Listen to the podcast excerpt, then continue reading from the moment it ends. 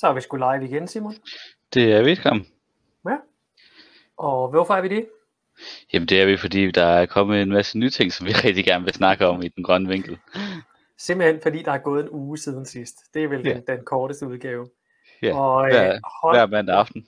Simpelthen. Og det er vel også derfor, at du kigger med. Øh, Det kan godt være, at du ikke lige kigger med i dag mandag, men øh, årsagen til, at du hele taget kigger med, det er vel fordi, at du gerne vil høre noget om, øh, hvad der sker ude i det ganske danske land, både politisk og miljømæssigt, klimamæssigt, øh, naturen og alt det andet, vi tager med her i den grønne vinkel. Ja. Du har nogle spændende emner med i dag, øh, Simon, Det har jeg, og det, og det har jeg også. ja, Men det, det, det er som det plejer. der er jo en ting, alle skal gøre, inden vi starter. Og det er at huske at dele, øh, dele den her livestream, så vi Lige kan præcis. få nogle seere med. Og det er derfor, jeg sidder og kigger ned, fordi jeg faktisk sidder med min, min, med min mobiltelefon og skal huske at trykke del. Og jeg skal lige finde livestreamen. Jeg Den kan er se, at vi der. har fået nogen med den her gang. Så Fedt, mand. Og øh, ja, men altså, mens I venter, jer der kigger med, så skal I jo også øh, dele den her livestream her. Så I kan lige så godt gøre det, mens vi lige får, det, får styr på det. Sådan, så er den delt. Godt, så er jeg klar og 100% yes. Dedikeret til dig, Simon, og vores kære seere. Fedt. Skal jeg bare smide det her op, og så kan vi se på, hvad det er for nogle emner, vi skal se på i dag. Ja, vi kan da lige give en, øh, en hurtig recap på, på ugen, der gik. Øhm, der har ikke været de store demoer eller noget. Der var lidt for Lynetteholden øh, i går. Øh, og der var noget, der hedder National Animal Rights Day også i går. Ja, Øh, det er, hvad jeg kender til. Ja, lige præcis. Det hele passede sammen med Grundlovsdag. Ja. Hvor der jo ikke skete tusind andre ting, sådan rent politisk. Ja, Men, Det er jo øh, en stor, stor politisk dag, så men lidt uden for vores scope her. Ja. Øhm, jeg synes jo, Lynetteholmen, det er jo et emne, vi har dækket tidligere, og, og det var fedt at se, at der var rigtig, rigtig mange mennesker, der var samlet der for at, for at prøve i hvert fald at råbe op omkring, at vi skal ikke have et Lynetteholm-projekt. Det, øh, jeg ved ikke, om vi har nævnt det, men i hvert fald lige for, vi kan mindst give den glædelighed om, at øh, man har stoppet dumpning af slam i Køge Bugt. Det kan jeg ikke Ja. huske, om vi har bragt op her før. Mm, jeg tror, vi nævnte det sidst, men det kan jeg faktisk ikke engang rigtig huske. Men det, det er jo en rigtig positiv nyhed. Specielt for mig, jeg bor jo her i, øh, i nærheden af Køgebugt, og det, øh, hvis jeg skal ud og bade, så er det Køgebugt og en strand øh, deromkring. Ja. Øh, Så det er meget rart at vide, at de ikke dumper giftig slam, sådan lige der, hvor jeg bader med ungerne. Jamen, øh, vil du ikke vise, hvad vi har af emner i dag? Det vil jeg da rigtig gerne. I dag der, øh, der er kommet en ny rapport fra Dyrenes Beskyttelse, som ser på øh, nogle parametre inden for, men i, tilbage i 2014, så i- lavede man en, en- en indsats for, at man skulle forbedre dyrevelfærden i svineproduktionen. Så der kommer en ny rapport på, så det kommer vi til at prøve, se, se på at gå igennem. Så har du noget omkring en uh, second opinion. Ja, det bliver, det bliver lidt teknisk, men det, det kan jeg jo godt lide en gang imellem. Og det er egentlig, at øh, Landbrug og Fødevare, de har, de har krævet en øh, second opinion på, øh, på, på den, øh, hvad kan man sige, den anbefaling, der er kommet omkring reduktion af, af kvælstof øh, fra landbruget. Ja. Øh, så det, den skal vi kigge lidt mere på. Og så, øh, vi tager den lige ikke, helt den rækkefølge, der står der, men øh, øh, så har vi øh, Odense Fjord, som kommer til at passe rigtig godt med det her, for der er nemlig, øh, skal, der skal gøres en stor indsats for at redde Odense Fjord, hvilket betyder rigtig meget for mig, fordi det er den fjord, jeg bor ved.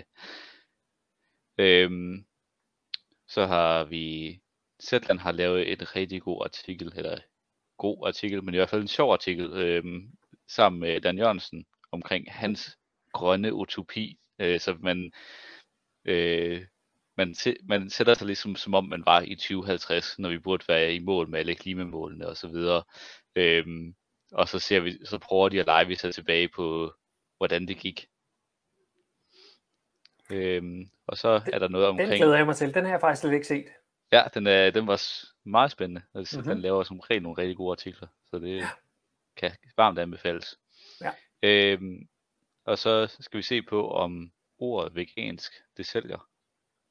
Ja, og Odense Fjord, ja, det, den, den tager vi lige efter, øh, efter min, ikke? Yes. Ja, ordet vegansk. Øh, hvis man skal ud og sælge et produkt, giver det så overhovedet mening at sætte ordet vegansk på, selvom det er det. Det kommer vi til at kigge på et, øh, et studie senere.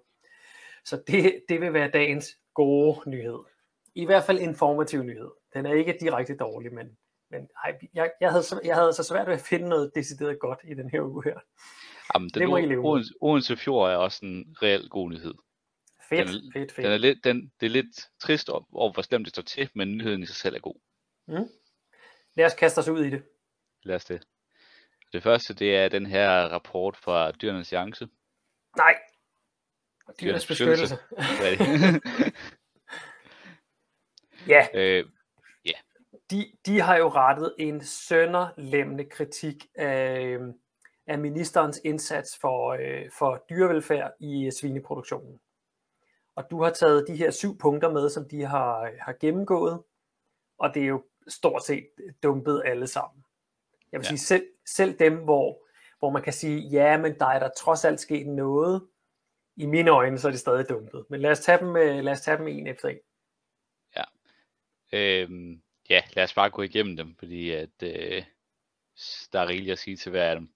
Den første, det er den her med større overlevelse blandt smågrise. Og øh, ja, målet var, at man, øh, man skulle fra 2014, da den her indsats blev sat i gang, til nu, der skulle man gerne have sænket øh, procent, eller hvad, hvad var det? Ordlyden var, at der skulle overleve en gris mere per kul af grise. Åh, det ville da også være dejligt. Ja. Øhm, og ja, øh, dødeligheden er simpelthen steget i løb siden da. Så jeg skal ikke kunne sige, om øh, jeg har ikke lige været nok nede og dykke ned i, i, i tallene omkring, fordi at de har gjort, de har gjort yderligere i deres avlsprogrammer for at så at få flere grise, mm-hmm. eller flere pattegrise ud af de her grise. Så det kan godt være i deres optik, at de har faktisk nået målet, fordi der er flere, der er en gris mere, der dør, eller en gris mere, der overlever per kul. Ja, altså man kunne, der kunne faktisk godt ligge noget, øh, noget talmagi et eller andet sted i det her, hvor de, øh, hvor de tryller med det. Men man kan sige, øh, øh, undervejs i den her handlingsplan her, altså hvor der, der blev vedtaget i, øh, i 2014, der lå øh, dødeligheden, den lå på 21,6 procent. Den steg så til 23,1 procent i 2020, og i 2021, der var den helt op på 23,4 procent, og det betyder altså, vi har kun tallene fra 2021, 2022 er ikke slut endnu. Ja. Men lige nu, der er det altså 29.514 pattegris, der dør hver dag i danske ja. svinestalde. Altså næsten hver fjerde gris, der bliver født. Ja, simpelthen. Og det er jo bare, altså det er jo afsindigt trist. Øh, som I kan se på den her graf her, så er det jo, der er en det tegner sig, at der er en peak lige nu. Altså, det ser ud som om, vi er på vej mod noget værre. Men hvis man kigger historisk, så har det ligget og kørt øh, op og ned.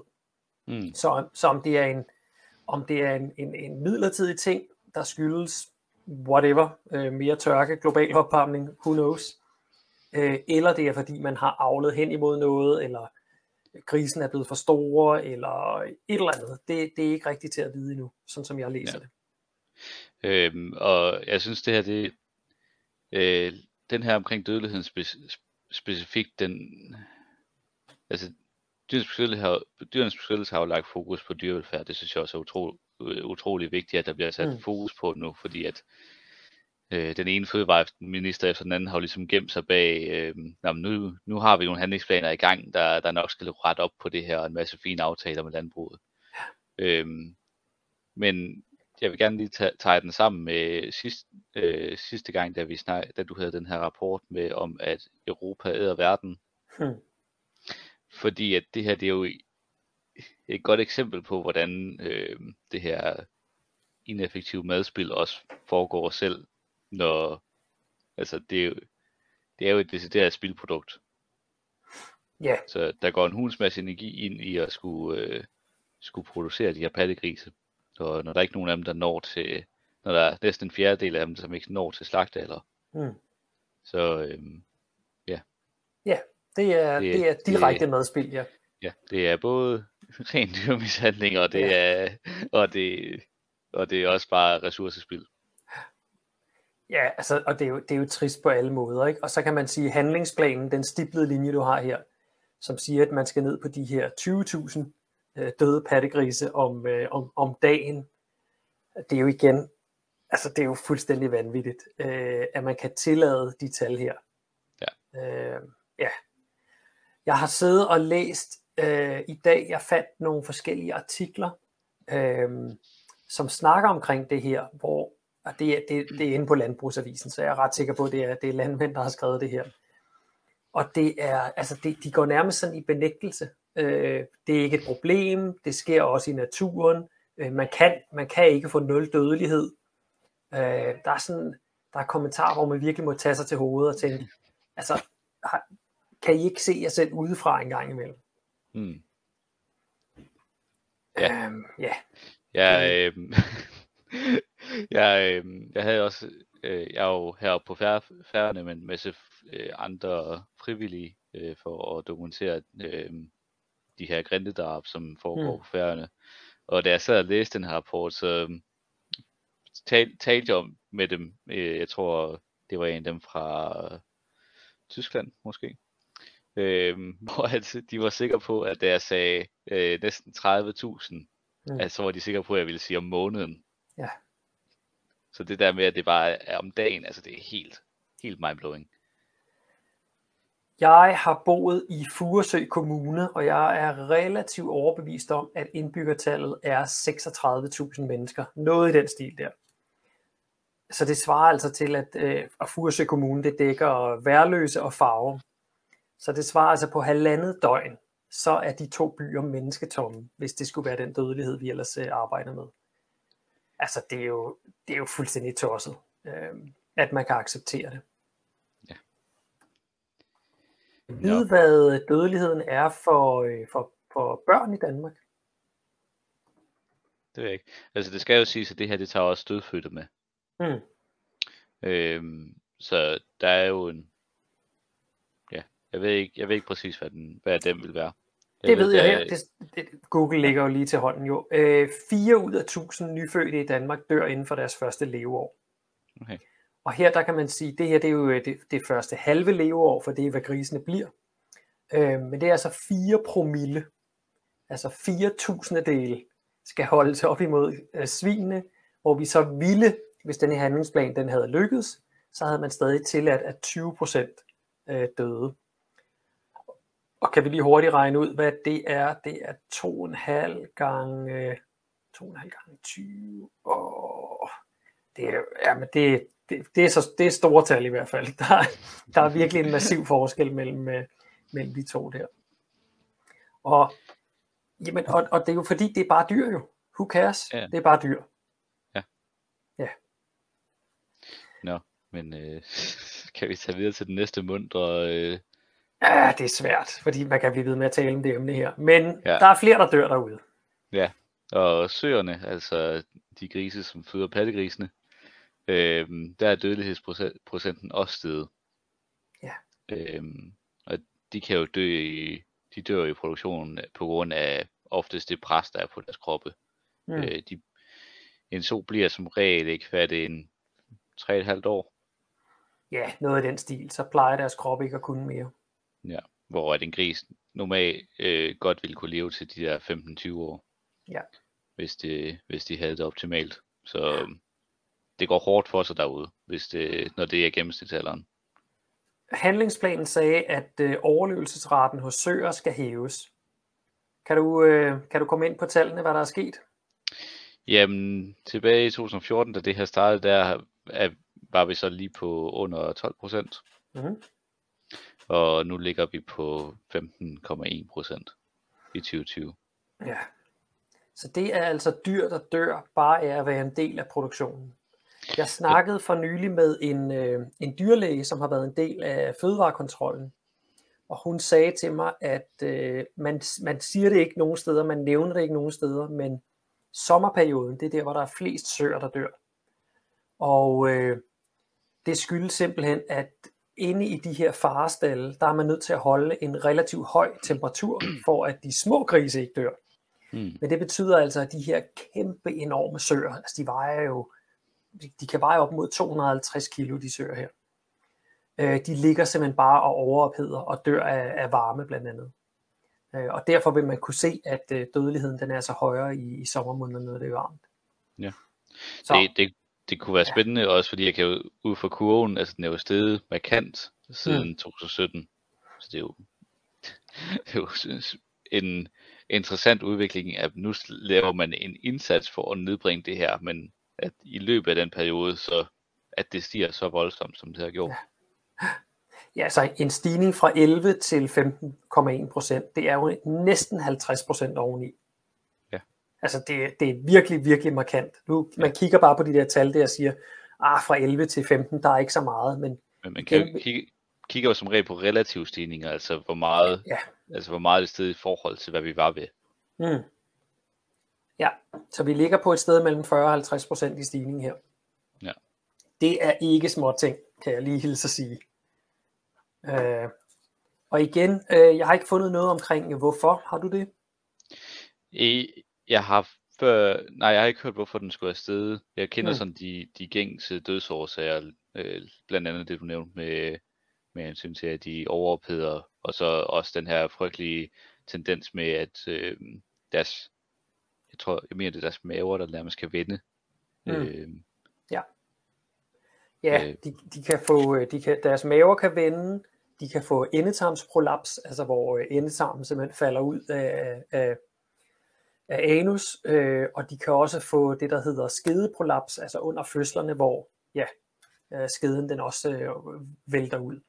Mm. Øh, og det, man kan godt fikse det til, til en vis grad, men igen, når først dyret begynder at have de her skavanker her, så, øh, så vil de fleste landmænd sige, vil du være slut brudt færdig, øh, en kugle for mm. panden, og så slut. Ja. Så får nogle friske avlstyr ind i stedet for. Ja, og det med, at maven den vender, det er simpelthen en organfejl, så det er som regel et, øh, en, en pludselig død. Hmm. Ja, til ja. dem, der ikke lige kender det. Ja, det der, det der sker, det er simpelthen, at nogle af organerne, de vender sig, og så afsnører de jo blodforsyningen. Ja. Øh, og det vil sige, at vævet det dør simpelthen. Og ja, man kan altså ikke overleve med, øh, med organer, der er døde inde i kroppen. Øh, men lige præcis hvorfor det er stedet så markant, det, det skal jeg ikke kunne sige. Jeg har ikke hørt om noget nyt, der skulle være begyndt. Øh, ikke som er kommet frem, men altså vi kan jo godt, øh, vi kan jo godt gøre os vores tanker her. Og det, det man kan sige, det er øh, avlsprogrammerne i, øh, i industrien, de bliver jo mere og mere intensiveret. Øh, man mm. går efter hele tiden det her, særligt øh, nu for tiden, så har det jo været øh, antal af grise per kul. Og hvis man kigger på, øh, på lige præcis den parameter, så er det jo en, der både går ud over øh, pattegrisen, altså dem, der bliver født, men det går også ud over solen, altså moren. Ja. Og det gør det, det gør det jo af, af, af flere forskellige årsager. Den ene, jo flere der kommer ud per kul, øh, jo, jo mindre føde, jo mindre næring har der været undervejs i graviditeten. Det er jo sådan, så hver lille gris øh, skal jo, har jo en moderkage, som de skal have mad ud igennem. Mm. Men kroppen, øh, morens krop, er jo sådan, så den, den kan kun producere en vis mængde næring til de her grise her. Øh, så der er simpelthen nogle af dem, der, der mangler næring, når de kommer ud. Øh, dem kalder man delfingrise, og det gør man fordi, at når sådan en, øh, en baby der, den vokser, så er det vigtigste for den, øh, det er det for alle pattedyr, så er hjernen, det er simpelthen det vigtigste organ, vi overhovedet har. Alt andet, det kan godt øh, indhente senere hen, men hjernen, den mm. skal være færdig, når man bliver født. Så øh, grund til, at de bliver kaldt delfingrise, det er simpelthen, fordi de kommer ud med de sådan nogle underlige, overdimensionerede øh, hoveder, og så en lille tynd øh, tryne og en, en, en spinkel, svag krop om bagved. De ligner simpelthen sådan nogle flipperdelfiner med det der, det der meget runde hoved, og så, og så snuden okay. nedunder. Fordi deres så, så, som ikke er udviklet. Ja, eller man kan sige, at hele kroppen er underudviklet, ja. undtagen hjernen, der har en normal størrelse, og derfor så får okay. de den her øh, meget store hjernekasse. Okay. Øhm, det er den ene ting, altså det her med, jo flere grise, jo flere vil der simpelthen dø. Og den anden ting, det er øh, de, de, de øh, smågrise, som dør undervejs, øh, de kan jo altså ligge inde i livmoren i, øh, i de her måneder, som, øh, som mm. solen er gravid. Øh, og der kan selvfølgelig opstå komplikationer ved at have døde foster liggende øh, inde i sig. Ja. Så, så man kan sige, i det hele taget, så, så har man bare avlet de her dyr til, at øh, de kan simpelthen ikke klare det mere. Og, Ja. øh, altså, øh, hvis ikke, hvis ikke man kunne se det allerede, da der var 11% af søerne, der døde, så burde det være så tydeligt nu ved 15%. Ja, så det hænger jo nok godt sammen med, hvorfor pattegrisdødeligheden også er steget med hensyn til mål, målene om, at der skal så flere pattegris ud af søerne. Lige præcis. Og vi, jeg tror endda, hvis jeg lige hopper tilbage til dit forrige slide, jo, øhm, man kan faktisk se, at de, er, de korrelerer de to øh, øh, grafer her. Ikke? Man kan sige, Ja. pattegrisdødeligheden den begyndte at stige allerede i 16. Øhm, sodødeligheden den, den bundede sig i 17, og så begyndte den også at stige. Ja. Så øh, det, det er sådan, uden for meget gætværk, så, øh, så vil jeg sige, at de to ting, de har jo nok noget med hinanden at gøre. Ja. Ja, Nå, skal... øhm, det, det næste parameter, det er så, at de her søer, der skulle være flere af dem, der gik frit. Øhm, og det man snakker om der, det er fordi, at stort set alle øh, søer, de bliver spændt fast i de her farestal øhm, i fire uger, når, når det er omkring den tid, hvor de, de skal fare, altså føde Ja. griseøer. mm. Øhm, det ser ikke ud til, at der er sket den store ændring i det. Øhm, det er stadig helt standarden, at øh, man spænder de her søer fast Ja. i en god måned. Øhm, med, på det, med den undskyldning med, at det er for, at øh, solen ikke skal kunne lægge sig på, på grisene. Ja, så, så den, øh, den frivillige ordning, det var altså, altså det, det er sjovt at kalde det en målsætning, ikke? fordi når du, når du ikke har, når du ikke gør noget for at nå det mål, andet end at sige, har I ikke lyst til det, så, Mm. så, så ved jeg ikke rigtig, hvordan man kan kalde det en målsætning. Under Ja, når der ikke rigtig er nogen konsekvens så for ikke at Ja. nå målsætningen, så det er jo sådan Ja. lidt bare, Nå, det gør vi lige, hvis vi, vi har lyst. Ja, og, og, og ved du hvad, her der vil jeg altså sige, der har landbruget og landbrug og fødevare, der har de altså snydt på vægten. Fordi de ved godt, de ved præcis, hvor mange stalle, som skal renoveres og bygges om over det næste stykke tid. Det, Mm. det kan man tegne en graf på, og det er, det er, det er en jævn kurve øh, af, af stalle, der bliver renoveret, sådan så man kan skifte over til ikke lyst, øh, nej, til løsdriftssystemer. Ja. Og det vil sige, at de har kunnet gå ind og plotte præcis, hvad forventningen den var her til, øh, til 2021. Øh, så at, at de står nu og siger, nå ja, om, ah, det er jo også rigtigt nok, det, det skal vi nok gøre noget mere ved. Bullshit, siger jeg bare. Øh, de, har, de har vidst præcis, at, de har vidst, at det her det vil gå for langsomt. Men, men, Ja, ja, men det, det eller- er en del af eller- gamet jo. En del af gamet, det er at komme med de her øh, store, flotte tanker og idéer, og så få ministerne til at godkende, at det er en frivillig aftale, og så ikke overhovedet følge op på den. Eller også, så kan det, være- eller også så kan det være, at det lige har passet med, at øh, hvis nu alle, der skulle have renoveret deres stalle, gjorde det, så de fik løsdrift, øhm, så er det måske nok på de 10 procent. Men så er der jo sådan en del landmænd, som ikke gør det, fordi det er meget, meget dyrere. Ved du hvad, man, man, man har sagtens kunne tegne en, øh, en streg igennem kurven fra sidste år og forrige år og forrige år igen, og så se, hvad, hvad, hvad prognosen den sagde. Ja. Det, det her, det er, det er rent spænd fra landbrugets side, ikke? Mm. Ja, trist, men sådan er det. Så ja. øh, søerne derude, de går altså stadigvæk rundt, øh, eller nej, de ligger og står, fordi de sidder i de her... Øh, i de her Trammebokse nærmest. ja, hvad er det nu, de bliver kaldt? De bliver kaldt fixeringsbokse. Ja. Og, øh, og landbruget selv ynder at kalde dem for sikkerhedsbokse. Nu har jeg, jeg to gange, øh, jeg har både været ude hos en landmand, som sagde, jeg kalder dem jo sikkerhedsbokse, fordi det er for grisens sikkerhed. Og jeg troede vidderligt, at han, øh, han, han bare gjorde det for kameraets skyld. Men jeg har faktisk set en anden landmand, der gjorde det samme. Skiftede ordet over og kaldte det en sikkerhedsboks i stedet for. Ja, øh, ja igen, spænd for kameraet. Og, og hele ideen om, at de her grise, de så ellers bare vil gå rundt og lægge, lægge sig øh, på, på deres pattegrise, de, altså, det giver jo kun mening, fordi de har så lidt plads ja. i Ja. den far, far øh, sti, de har. Øhm, nu har jeg haft fornøjelsen af at arbejde kort med, med grise også. Øhm, og det var jo på en, en stor åben fri, øh, frilandsdrift med, Mhm. med, nogle af de, med nogle af de huse, man måske, hvis du leder længe nok, kan finde rundt omkring i landet, øh, ude på markerne. Og der var der altså meget, meget få øh, grise, som blev, blev lagt ihjel. Mm. Øh, fordi gri, grisene, hvis de har rigeligt med halm og sådan noget, så bygger de rede. Det er helt nat- naturligt for dem. Ja. Øhm, så de, de ved godt, hvor de skal lægge sig, og hvor de ikke skal lægge sig, for at komme til at lægge sig på de der grise. Ja, Lige præcis, og omkring det der med redebygningen, når de gør det ude i naturen, og det, hvis man tog en, øh, hvis man tog en gris fra en stald og satte den ud i naturen, så ville den faktisk bygge en stor rede. De instinkter ligger stadig i dem. Mm. Men inde i stallene, der ligger de jo bare på metal- eller betongulv.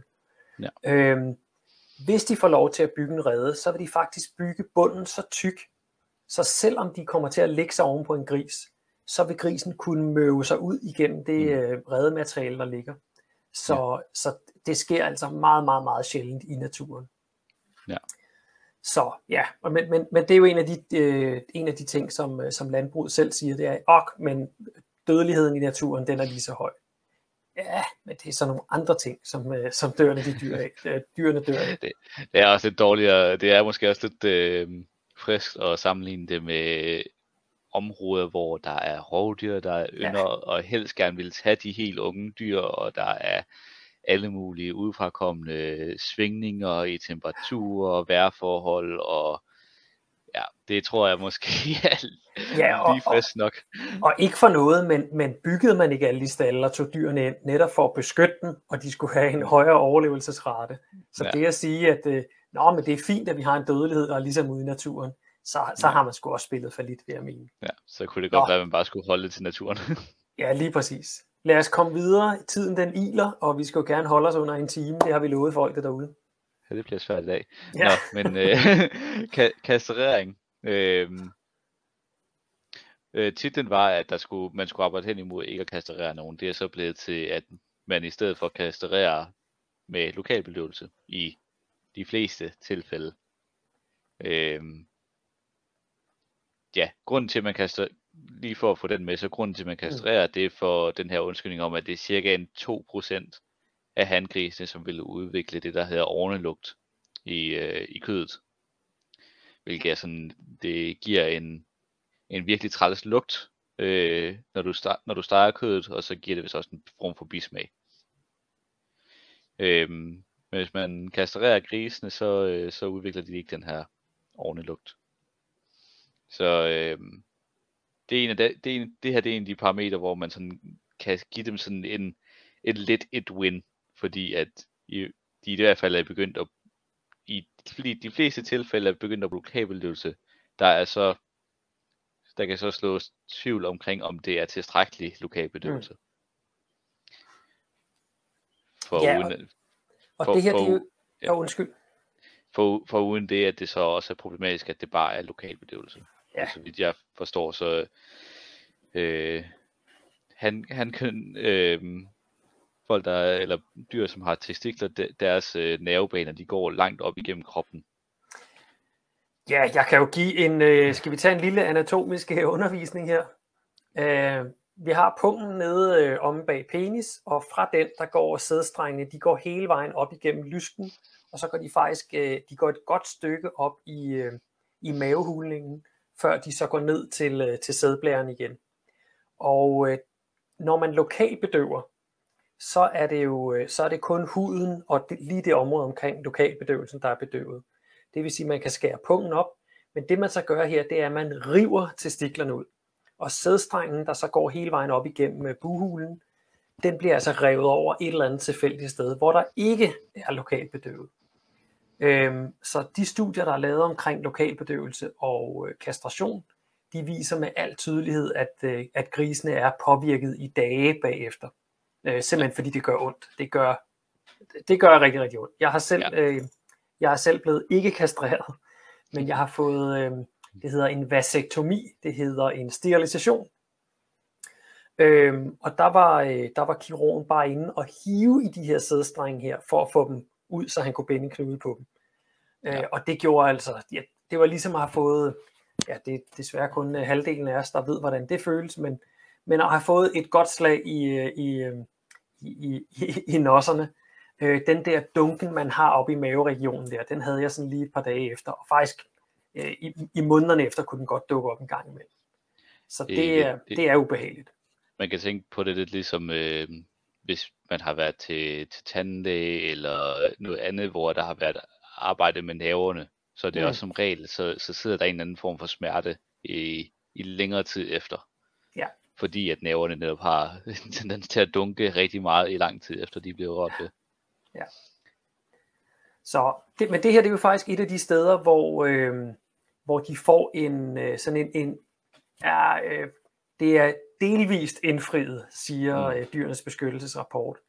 Ja. Øh, og, og, og det er det her med, ja, vi skulle have stoppet kastreringen, men nu er der altså kommet bedøvelse, så derfor er det blevet bedre, end, end ja. det ellers ville have været.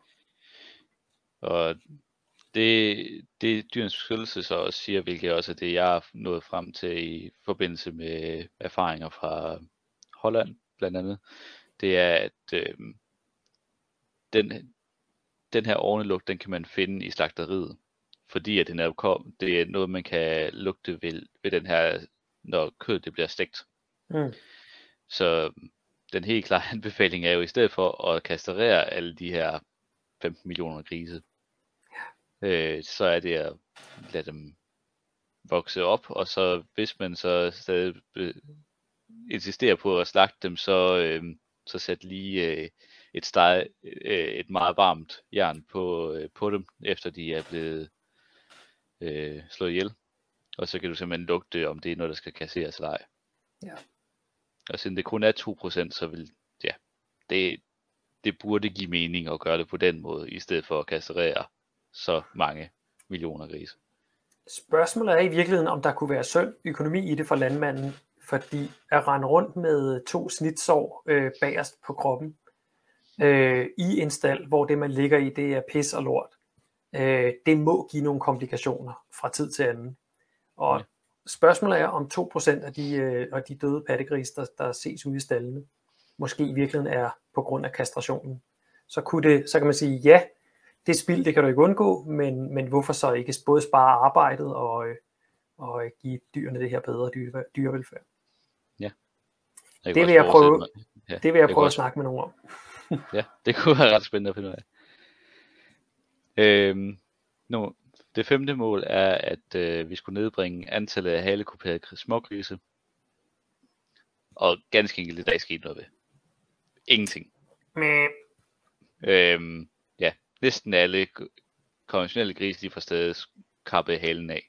Ja. Øh, inden for de første fire dage. Så ja, der er simpelthen ikke sket noget. Ikke en skid. Så det er simpelthen en nummer. Øhm, ja. Ja, og hvorfor er det, man halekuperer, Simon? Det er for, at, at øh, grisen ikke skal bide hinanden i halerne.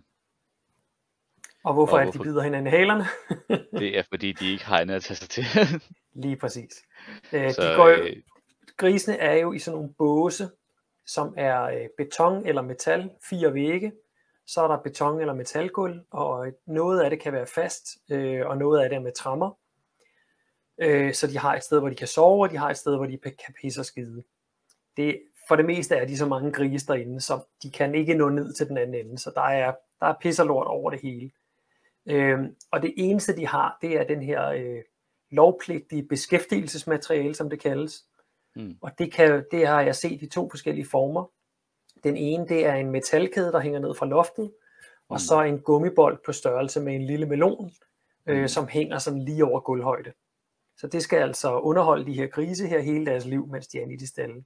Den anden, det er på væggen, der sætter man en tagrende, og så stikker man simpelthen et stykke tømmer ned i den her tagrende her. Den er så åben for neden. Og ja. så kan grisen altså bide det her stykke træ, og på den måde udlede deres, øh, deres livsdrømme. Ja. Øhm, så, og, ja. ja. Og, og hvad, hvad, anbefalingerne, de, de snakker så omkring noget sådan løst rodemateriale, altså halm ja. øh, og hø og sådan noget, øh, som der ligesom er noget at rode i. Det er jo ligesom det, som grisen instinktivt gerne vil for at mm. beskæftige sig. Øh, men lidt ligesom, at man heller ikke har lyst til at give grisene noget materiale til at bygge rede i, så har man heller ikke lyst til at give dem noget at rode i, fordi det går i kloakkerne og fodersystemet og så videre, så det er simpelthen for besværligt i ja. de her øh, staldsystemer, man har, man har valgt at bygge op. Ja, øhm, det, det stopper de her, der er jo sådan nogle riste, og det stopper både ristene til, og så stopper det også selve kloaksystemet nedenunder, hvor gylden skal løbe ud. Ja. Så derfor er det bare besværligt. Det koster også lidt penge, og jamen altså. Øhm, min egen teori, det er ikke, det er, at ikke bare bliver grisene stresset og halebider, men hvis du havde nogen som helst andre dyr gående på så lidt plads øh, igennem et halvt år, som grisene jo typisk er der, så bliver de simpelthen mentalt ødelagte. Altså de bliver, Mm. de bliver forstyrret. Øh, kig på, øh, hvis I nogensinde har været i zoologisk have og set isbjørnen for eksempel. Den har et pænt stort anlæg, og alligevel så har den det der med, at den traver frem og tilbage, vender rundt, vender rundt, vender rundt. Har de der, øh, åh, hvad fanden er det, det hedder? Jeg skulle til at kalde det en zoonose, men det er ikke det, det hedder. Øhm, men stereotyp adfærd, altså hvor man gentager den samme adfærd igen og igen og igen. Og det ses altså også blandt de her grise her på få måneder. Simpelthen fordi de bliver sindssyge. De bliver sindssyge af at være derinde. Mm. Men, men også sådan lidt, øh, uden at tage den helt derhen, så, så er det også bare, øh, altså man kan jo se, observere det på nærmest alle dyr, inklusive mennesker, at hvis der ikke er en eller anden form for stimuli i længere Mm. periode, så laver vi vores egen form for stimuli. Øh, så hvis du har, øh, altså det kunne være en, en skoleklasse, hvor at de, der er indelukket i lokale, og der sker ikke rigtig noget, så begynder der at ske uroligheder. Og så hvis du forestiller dig, at du spreder det her, det her ud, øh, sætter dem i den position i, i seks måneder, så skal der nok være nogen, der kommer til skade. Ja. altså, det, Seks, øh, seks almindelige skolelektioner, det var i hvert fald nok til, at, øh, til at der var nogen den, i min skoletid, der lavede uro, uro i klassen. Ingen nævnt, ingen glemt. Ja. Nå, så det, ja. næste målpunkt. øh, det er de her mavesår, som er øh, ja, øh, sår på indre organer. Det kan både forme op omkring øh, spiserøret, og så kan det også sætte sig på, på maven, mavesækken. Øh, og det er en af de ting, som øh, man bliver nødt til at give sådan en, en svag thumbs up, for der er der sket et eller andet. Mm. i at øh, man, har, man har gået for, at øh, det er så 51% af søerne, som har en form for mavesår. De er i forskellige øh, grader, øh, til at det nu er 29%, som har mavesår. Øhm, så det ser ud til, at det er bedre end en smule i hvert fald. Øh, 51% tidligere, nu 39%. Og det betyder, at der er længere imellem mavesårene, men stadigvæk øh, 39%, det er jo altså to ud af fem, der får mavesår. Og Ja. det, det, det er simpelthen ikke godt nok. Altså det, det tal, det burde jo ligge på altså i hvert fald en procent med et tal. Ikke? Altså vi skal ikke over 10 procent, så, så er der noget galt i, øh, i det management, man kalder det, øh, af grisene. Ja, og, specielt, og, og det er jo igen det her med lidt, lidt ligesom vi snakker om, med, med hvor hårdt de her fødsler er for, for Mm. solens krop, så det her også altså klart et uh, symptom på, at hvor hårdt deres krop har det. En, øh, en ting, jeg ved, som har rigtig meget at sige omkring det her mavesår, det er, øh, det er hvor meget fiber der er i deres mad. Øhm, man, har, man har simpelthen igennem, øh, igennem længere tid øh, introduceret mere og mere og mere kraftfoder til de her søer her, fordi de skal have flere og flere grise, de skal kunne amme mere og mere til flere grise. Ikke? Så vi skal have så meget energi ind i dem som overhovedet muligt. Og dermed, øh, fibre er jo ikke, der er jo ikke noget energi i fibre. Øh, så derfor så, de passerer bare igennem øh, systemet, og man får ikke noget ud af dem. De fylder bare, kan man sige. Så det industrien, de har jo gået efter, det er optimering, optimering, optimering, færre fibre, mere energi. Mm. Men det man så har kunne se, det var altså, at det, det giver mavesår. Så, så grunden til, at det er faldet, det er altså, fordi man har været bedre til at introducere fiber i øh, kosten. Men industrien er bare ikke særlig glad for det, fordi det sænker så også produktiviteten. Ja. Så det er sådan et, et tvækket svær. Vil man have øh, dyr, der, øh, der ikke bliver syge og ikke dør, eller vil man have lige et par procent flere pattegris? Det kunne være rigtig spændende at se, øh, netop når vi snakker produktivitet, øh, fordi den betyder jo næsten endnu mere for, for slagtesvinene. Hmm. Og dem er, der ikke tal, dem er der ikke tal på. Nej. Det er lidt underligt, fordi det, de bliver jo, ja det bliver de jo alle sammen, men altså, de ryger jo på slagteriet alle sammen. Ja. Så kan, kan vide, hvorfor der ikke er tal på slagtesvinene. Det, Ja. det ved vi simpelthen ikke. Nej. Hmm. Ja. Det var... Øh... Det, det var den korte udgave af, af, af det her. Så er der noget omkring, at øh, øh, der er også nogle andre målsætninger. Den ene det er, at slagterierne og detailhandlen de skal forpligte sig til, at forbrugerne de får mere information om, hvordan øh, deres kød er lavet, sådan så de nemmere kan vælge produkter med bedre dyrevelfærd. Og så er der en anden, som er fejlet fuldstændig. Det er øh, simpelthen at lave stallene markant om, sådan så man får bedre dyrevelfærd. Og der er, der er ikke sket noget som helst. De nævner i rapporten noget, der hedder månegrisstalle. Og jeg tænker faktisk, at det kunne være næste uges emne at, at løbe månegrisprojektet igennem. Øh, et, et, et fuldstændig geogerløst projekt, hvor man skulle have, øh, have verdens bedste dyrevelfærd og planter på samme tid, men som, og, som aldrig nogensinde lykkes, fordi det, det kan ikke lade sig gøre. Men det, det vil jeg gerne løbe igennem. Og lige øhm, kort med hensyn til, mm. til mærke omkring, øh, eller til forbrugerinformation, så mm-hmm. øh, menes der simpelthen, at forbrugeren forstår ikke det her nye statsautoriserede dyrevelfærdsmærke. Ja. Fordi det er så svært at, at forstå parametrene, hvad der gør, giver, du har ingen hjerter, et hjerte, to eller tre. Så derfor så har det slået bagslag øh, i forhold til at øh, gøre forbrugerne oplyste om, hvad de køber. Ja, yeah, jeg tror mange er glade for, at der er et hjerte på, og så tænker de, nå, så har, så har, den, da, så har den da fået et hjerteligt kram, øh, mens den gik derude. Øh, men det er bare ikke tilfældet. Altså de, øh, de krav der, de, altså, det burde slet ikke være til at producere noget med mindre end, end de tre hjerter. Men sådan er det. Nå, øh, vi skal videre. Stig Markager, hvis der er nogen af jer, der kender ham, han er forsker fra Aarhus. Øh, han har sammen med Aarhus Universitet lavet det, øh, det arbejde, der skulle til, for at man kan øh, sætte øh, kvælstofbegrænsninger, altså fortælle, hvor meget, øh, hvor hvis man skal overholde vandplanerne, hvor meget kvælstof må der så udledes til vores, øh, til vores åer og der, dermed havet. Og lige ganske kort, kvælstof, når det bliver skyllet ud i havet, så virker det som næring for, øh, for alger. Så blusser algerne op, så dør de, falder ned på havbunden, rådner og forbruger den ilt, der er. Øh, og det har, det, der, der er to øh, slemme ting ved det. Den ene det er, mens de er blomstret op, så bliver vandet fuldstændig uklart, og det gør, at rovfisk øh, har svært ved at overleve. Og de vandplanter, som ellers skal være ly for øh, fiskeyngel, de dør, for der kommer ikke noget lys ned til dem.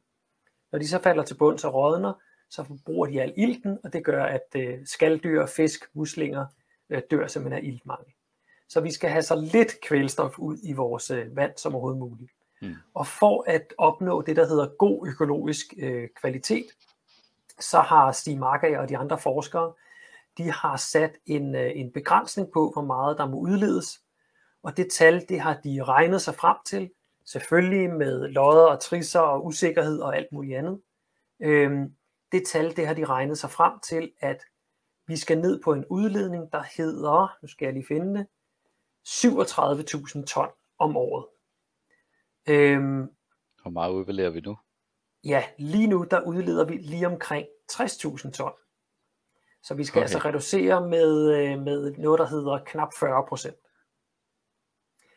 Øhm, det, at han siger, der skal reduceres med 40 procent, for at vi kan få god økologisk øh, kvalitet i vores øh, vand, øh, undskyld, god økologisk tilstand hedder det, øh, i vores havmiljø, det er Landbrug og Fødevare og resten af landbruget, og i øvrigt også Venstre er blevet, eller faktisk hele Blå Blok, er blevet skidehammerende sure over det. Øh, de øh, Venstre kaldte det sågar, øh, hvad var det, de kaldte det? De kaldte det helt, helt gakket, eller sådan et eller andet. Nu skal jeg lige se her, jeg, skal, jeg kan lige finde det. Helt på månen kaldte de det. øh, og det kommer altså fra, det kommer fra politikere, som modtager data fra de fremmeste forskere, vi har i Danmark på det her område her. Ja. Og det er egentlig derfor, jeg har taget nyheden med. Øhm, den korte del af nyheden, det er, at nu skal der laves en second opinion, og det man gør, det er, at man finder nogle forskere i udlandet, som skal kigge på de tal, som Stig og de andre forskere i Danmark har lavet, dem som vi i øvrigt har hyret som eksperter til det her, øh, og som har lavet det i årtier. Der mener man nu, at man skal have nogen udefra til at kigge på det. Hvis de forskere fra udlandet er rigtige forskere, så vil de jo nå frem til det samme. Stig, han sidder jo ikke og trækker det her ud af en vis kropsåbning, eller gætter sig frem eller noget. Han sidder jo med de modeller og de regnemetoder, som man bruger øh, også internationalt. Så ja. der, burde, der burde ikke øh, ske andet. Og faktisk, som han siger i artiklen her, så kunne det faktisk godt ende med, at øh, udenlandske forskere faktisk giver skrappere reduktionskrav. Så de faktisk siger, mm. øh, fordi det vil nemlig være sådan, at hvis du reducerer mere end, øh, end de her krav her i et område, så kan du ikke udlede mere i et andet område, fordi så vil det område, det vil dø og kollapse. Så alle områder skal reducere med den her mængde her, altså de her 40 procent.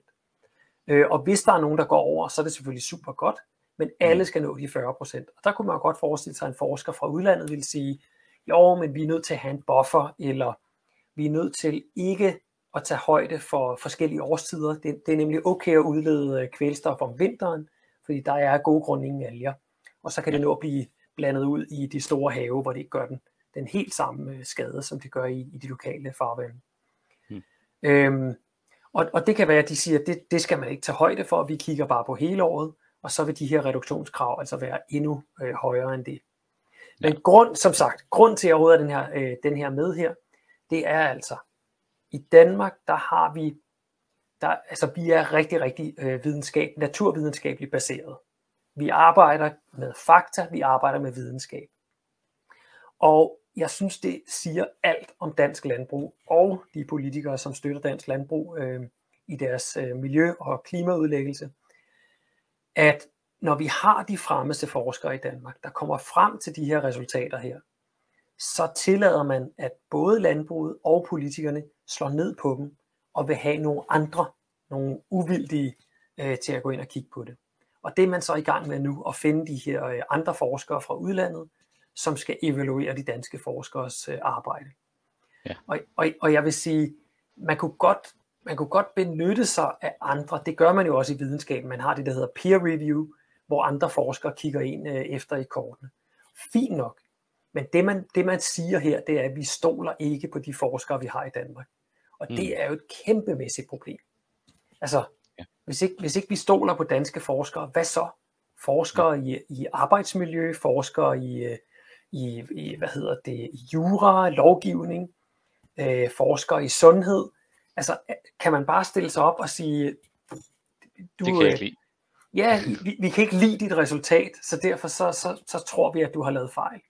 Ja. Jeg, jeg synes, det er en glidebane af de helt store, øh, vi er på vej mm. ud i her, ført an af dansk landbrug. Ja. Så øh, jeg synes, vi skal have alle landbrugets lobbyister ud af Christiansborg, fordi det er, øh, det, det, det er virkelig, virkelig skadeligt for, for Danmark, at vi, øh, at vi har så stærkt et politisk øh, landbrug. Det er sjovt, jeg brugte lige præcis den, den sætning i et læserbrev, jeg lige har sendt afsted. Mm. så. Sådan. Ja. så kan det ja. være, der er noget om det. Det var ja, det, ja. Lidt ligesom ja. øh, du ikke har, øh, du har heller ikke olie, du bør heller ikke have olieindustrien med, når der skal forhandles grøn energi. Nej, og du skal ikke skal... have tobaksindustrien med, når der skal forhandles øh, øh, sundhedsplaner. Ja, så du så. skal heller ikke have den animalske landbrugsindustri med, når der skal handles om kvælstof. Nej, simpelthen. Vi må se, hvad det ender med det her. Øh, han forventer, Stig Markager her, han mener i hvert fald ikke, der kommer til at ske større ændringer. Måske, hvis der kommer nogen, så bliver det faktisk for det værre. Og så må vi se, hvor det bærer hen. Men det var det. Så ja. har du noget om Odense Fjord. Apropos vand. Yes, og det passer nemlig super godt med, med, med den her situation. Mm. Øhm, fordi Odense Fjord har i rigtig lang, mange år nu været øh, ja, tæt på at uddø. Altså, mm. den har, øh, øh, jeg tror, der, ja, der er stort set ingen, øh, for, for no, mange år siden, der var der rigtig meget ålegræs og rigtig meget øh, fiskeliv i Odense Fjord.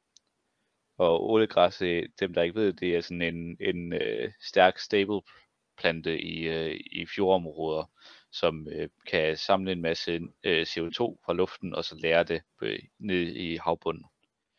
Øh, så det er derfor, at man snakker rigtig meget om den i forhold til den grønne omstilling.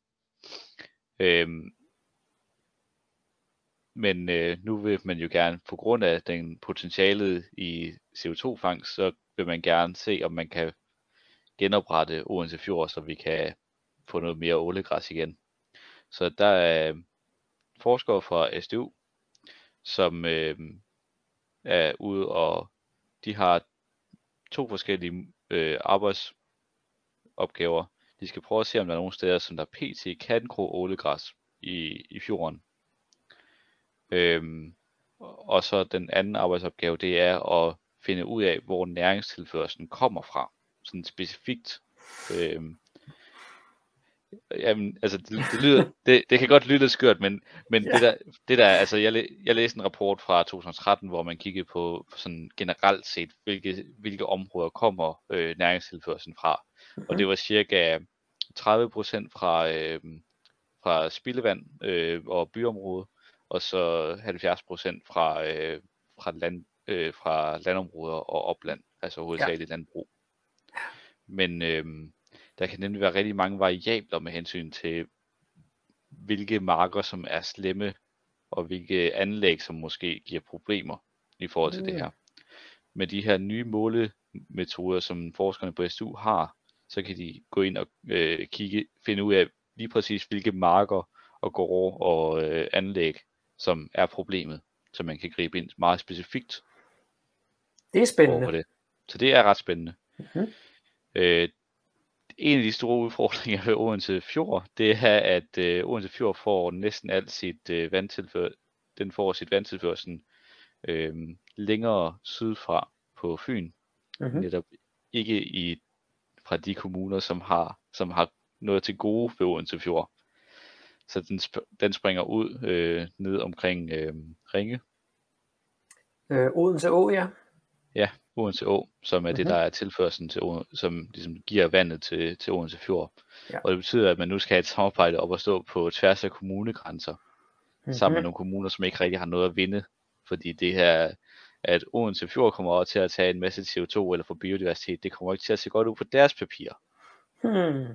Så, de, så, så nu er man, nu rører man lidt i en kambolage med, at de har ikke lyst til at bruge en masse penge på at beskytte åen øh, mod næringsstoffer i deres kommune for at hjælpe Odense Fjord.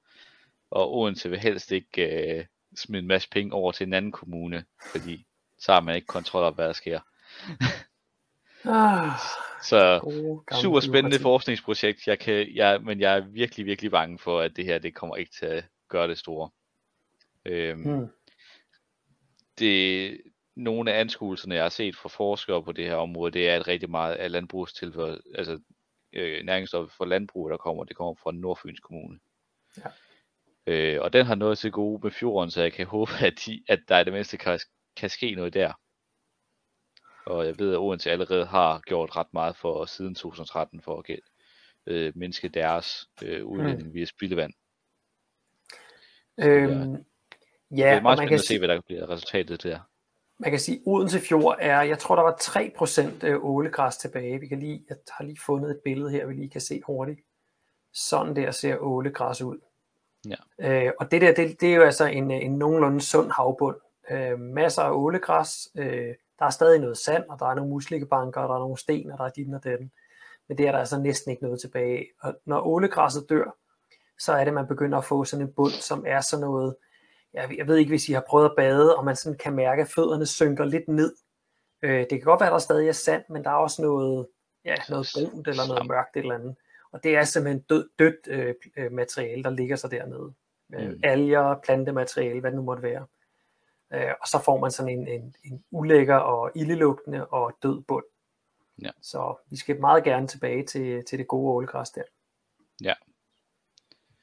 Så øhm, rigtig spændende forskningsprojekt. Øhm, jeg er sikker på, at der nok skal komme noget godt ud af det. Jeg tror ikke, det kommer til at give den den handling, jeg gerne vil se øh, ske for Odense Fjord, men øh, må ikke, at det kommer til at give øh, i hvert fald nogle pejlemærker til, hvor at øh, pengene kan bruges. Så det, Vi krydser fingre. Ja. Yes. Lad os gå videre til... Hov, jeg har trykket. Lad os gå yes. videre til Dan Jørgensen. Hvad er det med ham? Ja, ja Zetland, de har lavet det her interview med Dan Jørgensen, hvor, vi, hvor at de sætter Dan og interview og journalisten i, to, i år 2050 for at se, hvordan det gik med den grønne omstilling og med udsætning i, at øh, Dan Jørgensens grønne utopi kom til at lykkes.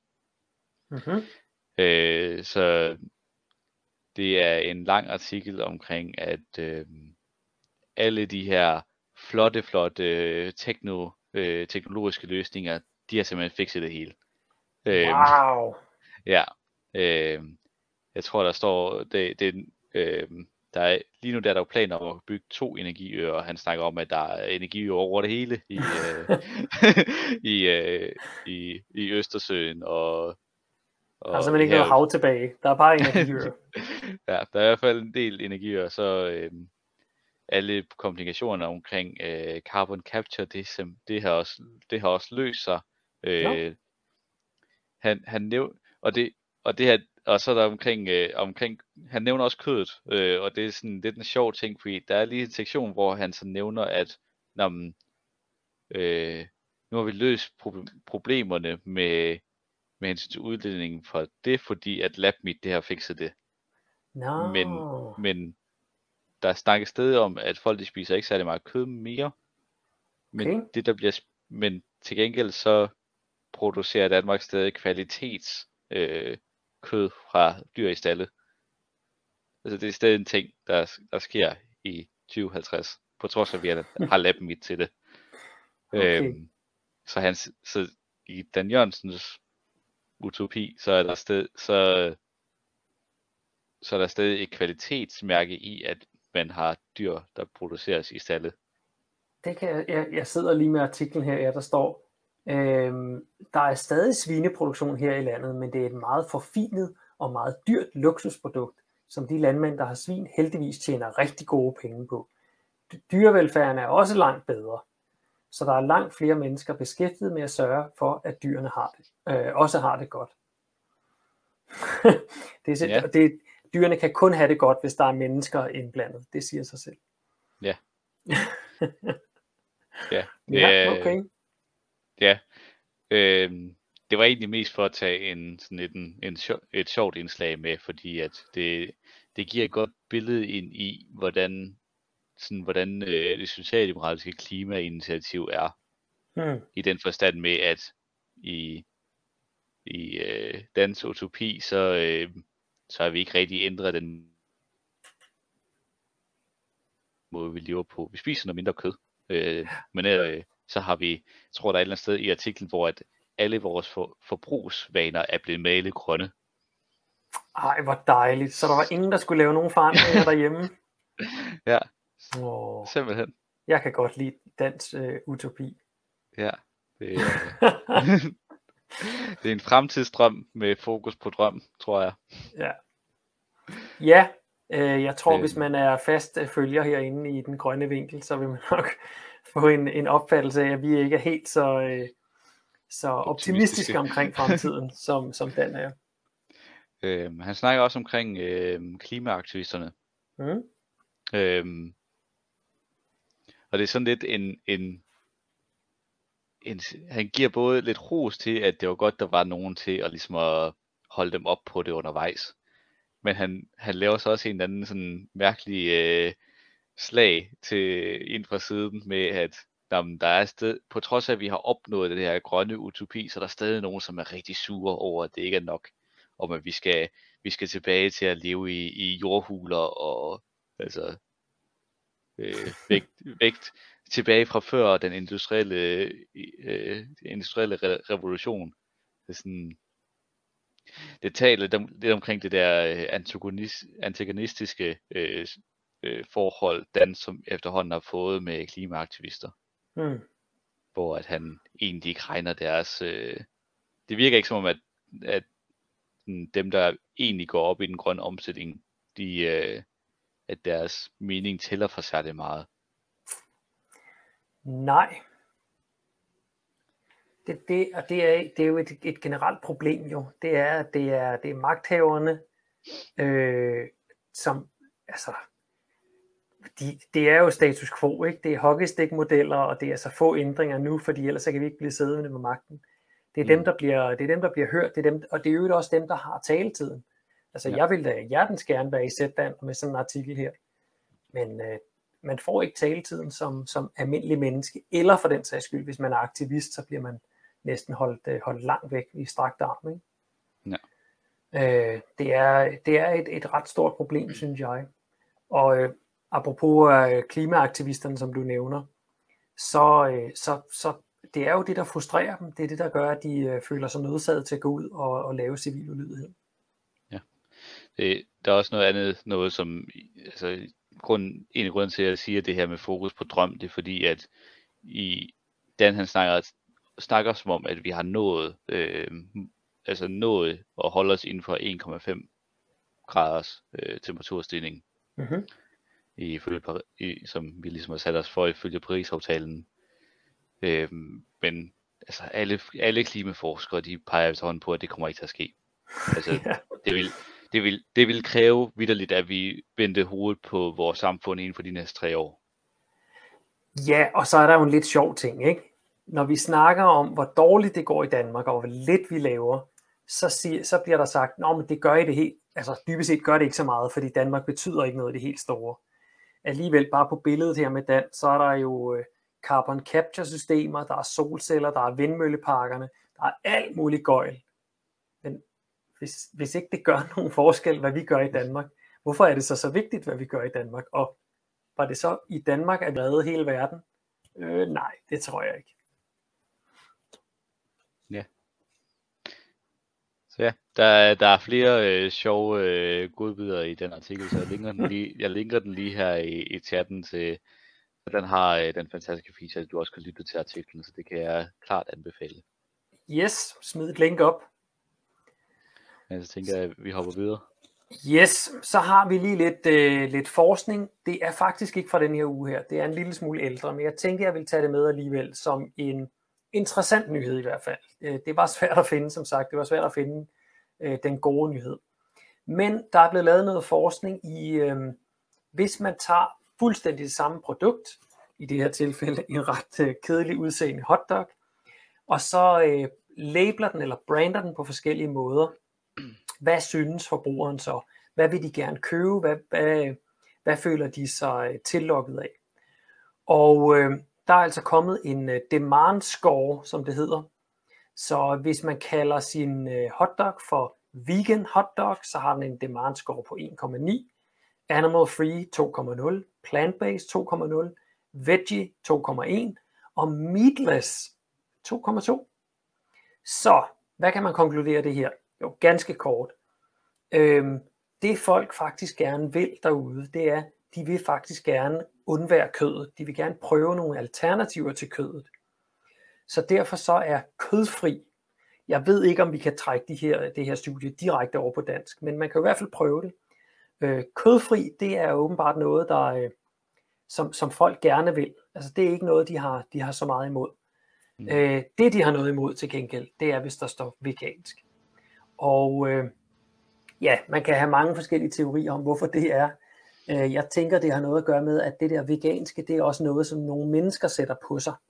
Og du har ikke, øh, hvis, medmindre du er veganer eller lever vegansk, så har du ikke lyst til at have noget med det der label at gøre. Folk har meget øh, svært med labeling, øh, labels af, af, af mennesker, ideologier og sådan noget. Øhm, så det er altså det, der, der lokker mindst, det er, når der står vegansk på. Øhm, og jeg, jeg synes jo, det er interessant, fordi vi øh, i vores aktivisme og i vores måde at tale om det her, også os, der er i politik, øhm, jamen lad os dog gøre det så spiseligt som overhovedet muligt. Så øh, altså hvis, man skal, hvis man skal tro den, det her studie her, så er kødfri, det er okay.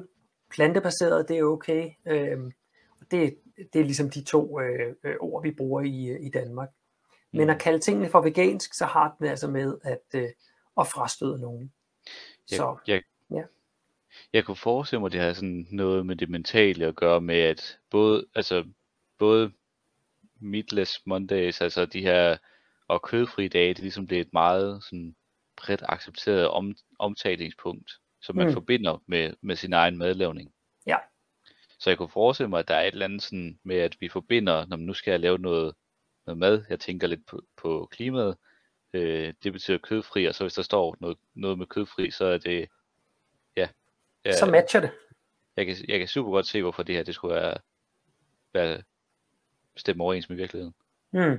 Ja, hvor lige så snart, at det hedder vegansk, så får du de der, øh, øh hvad hedder det, konnotationer med aktivisme, øh, nogen, der gør noget, som du ikke gør. Øh, det vil sige nogen, der på en eller anden måde skulle være bedre end dig. Og Mm. altså alle de her lidt negative ting. Øh, og ja, det er samme produkt, men, øh, men hvorfor så ikke få, hvis man er virksomhed, solgt lidt mere af det, ved at kalde det kødfri eller plantebaseret.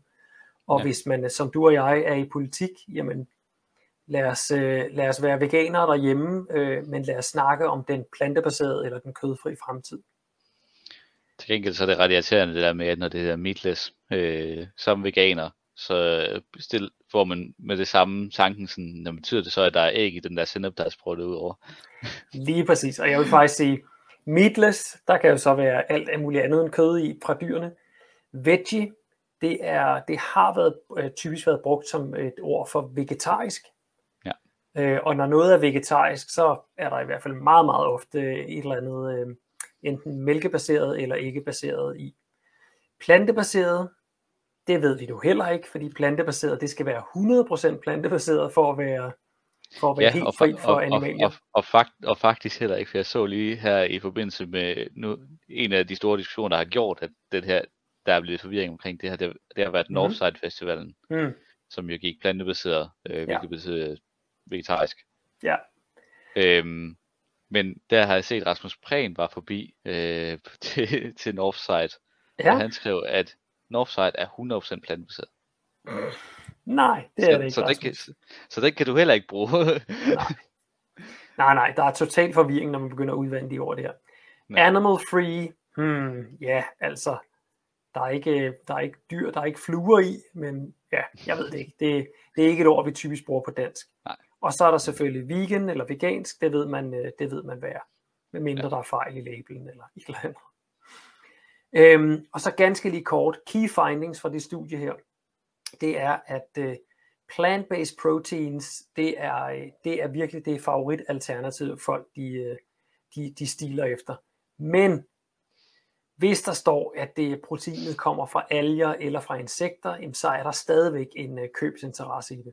Helst alger selvfølgelig, vi skal ikke ud og finde på et eller andet med, at insekter de skal lide i stedet for, for at vi får de her proteiner. Øhm, ja, så den, jeg, den vi lige har snakket om her, meatless, den slår altså vegansk, og alle de andre der kommer til label. Og så den sidste af dem, de unge forbrugere, de vil altså helst have, at, øh, at regeringen skrider ind og sætter nogle retningslinjer og øh, nogle rammer for den her, øh, for det skift, øh, der skal komme. Så det er ligesom om, at i de yngre generationer, der, der er man mere okay med, at det er en regeringsindgriben, der ændrer vores samfund, end at det er samfundet selv, der skal ændre sig. Det synes jeg også er lidt interessant. Ja. Så det var, øh, det var lidt interessant i hvert fald fra, øh, fra den side her af. Mm. Og det var de emner, vi havde for i dag, Simon. Vi har også øh, 8 minutter over tid den her gang, så Ja, det er hvad der sker. Øhm, vi er jo ellers blevet rigtig gode til at komme øh, i gang til tiden, og vi har praktisk taget ikke noget teknik, der driller. Mm. Øh, Udover at mit hoved det ser en lille smule sjovt ud en gang imellem med den her baggrundsfjerning. Men det er hvad det er. Øhm, skal vi runde af? Hvordan har ugen været, synes du? Sådan rent øh, landbrugspolitisk og klimamæssigt? Jamen altså, landbrugsmæssigt, så jeg tror, at den her rapport fra Dyrenes Beskyttelse, den ramte rigtig hårdt. Mm. Øhm, så på den måde, så har der ikke været så super meget optimisme, øh, i hvert fald for mig personligt. Ja. Øh, Hvad, hvad, og, og så siger du, at den ramte hårdt, og derfor var der ikke noget optimisme. Men kan du ikke finde optimisme i, at rapporten er kommet, det, og at den, at altså- den netop øh, belyser det? Jo, og øhm, jeg nævnte lige om, at jeg lige sendte et debatindlæg i- afsted, og det er fordi, at øh, tilbage til sidst i marts, der Mhm. mm-hmm. stillede Thorsten Geil fra Alternativet stillede, jo, øh, stillede spørgsmål til Rasmus Prehn, vores fødevareminister, omkring øh, specifikt omkring halekupering af, af grise, og kom vi lidt ind, fordi det hænger sammen med dyrevelfærdsproblemerne i, i det danske landbrug. Og der, der var på et tidspunkt, hvor der ligesom kom fra Rasmus med, at jamen, Danmark er også en frontløber på dyrevelfærd på mange områder. Ja. Øh, hvor man ligesom hiver den der 1% op øh, af, af økologiske frilandsgrise, mm. vi har. Men øh, så jeg kan håbe, at rapporter som den her, det øh, så kan være en, øh, en bombe, som ligesom bryder med det narrativ om, at der er god dyrevelfærd at finde i Danmark. Ja, man kan i hvert fald sige, at øh, det, som Rasmus Prehn gjorde med det samme, efter rapporten kom frem, det var, at han indkaldte jo landbrugets parter til øh, en, en gennemgang af det, øh, og måske lidt skæld ud. Vi må se. Jeg tror, øh, jeg tror måske i pressen, øh, der lader som, han, som om han er surere, end han, end han i virkeligheden er. Men altså, jeg håber, det jeg virkelig håber fra den her rapport her, det er, at han begynder at fatte, at der, man, man kan ikke lykkes med frivillige aftaler. Det er helt, helt, helt umuligt i landbruget. Mm. Øhm, ja, det, det rykker noget, simpelthen bare ikke noget. Ja, og noget andet, som også ramte cirka på samme tid, som, øh, som den her rapport ramte, mm. øh, det var også, at øh, hvert, øh, hver tredje øh, hver, hver tredje svineproducent, som der har været, som ligesom mm. bliver besøgt af kont- kontrol, både kontrolbesøg af Fødevarestyrelsen, ja. de får anmærkninger på, på grund af fejl i den måde, de håndterer grisene. Ja. Så, så... Altså, selv, selv med de utroligt øh, lave krav, vi har, der bliver de stadig ikke overholdt i en tredjedel af de, de, de kontrollerede grisebesætninger. Ja, det, er, det er jo simpelthen, det er jammerligt, altså. Hvad fanden? Hvad, hvad sker der derude? Altså, 30% af dem, der skal passe vores dyr, kan ikke finde ud af at passe dyrene. Altså, jeg, jeg, jeg tænker, hvis det var, at nu har vi jo en smiley-ordning med hensyn til, øhm, til restauranter og sådan noget. Jeg tænker ikke, at mm. der vil være så en, en lemfældig reaktion, hvis nu at en tredjedel af alle, alle restauranter i Danmark fik en sur smiley. Nej, det tænker jeg heller ikke. Eller for den sags skyld, hvis, øh, hvis i en tredjedel af alle børnehaver, der kom, øh, der kom børnene til skade med jævne mellemrum. Nej, altså det, det er virkelig enormt det her. Det, jeg, jeg håber, altså jeg, jeg binder det op på det her håb i, at dyrenes beskyttelse har lavet rapporten. De er stærkt kritiske. Den er kommet til Rasmus Prehn, og han, han har vist sig at være stærkt kritisk. Altså, jeg håber det, at det kan sætte gang i noget, og netop at han lærer ikke flere frivillige aftaler. Nu skal der, ja. nu skal der være bindende målsætninger. Ja, med det, ugen er gået. Vi har i dag taget hul på en ny. Lad os se, hvad der sker derude, og hvis øh, der er nogen af jer, der støder på en spændende nyhed, som du mener, vi skal dække og gå lidt mere i dybden med, skriv til os. Yes. Og ellers så, have det godt. Tak for i aften, Simon. Tak for i aften. Kan I have det godt derude. Hej. Vi ses næste mandag. Ja, hej.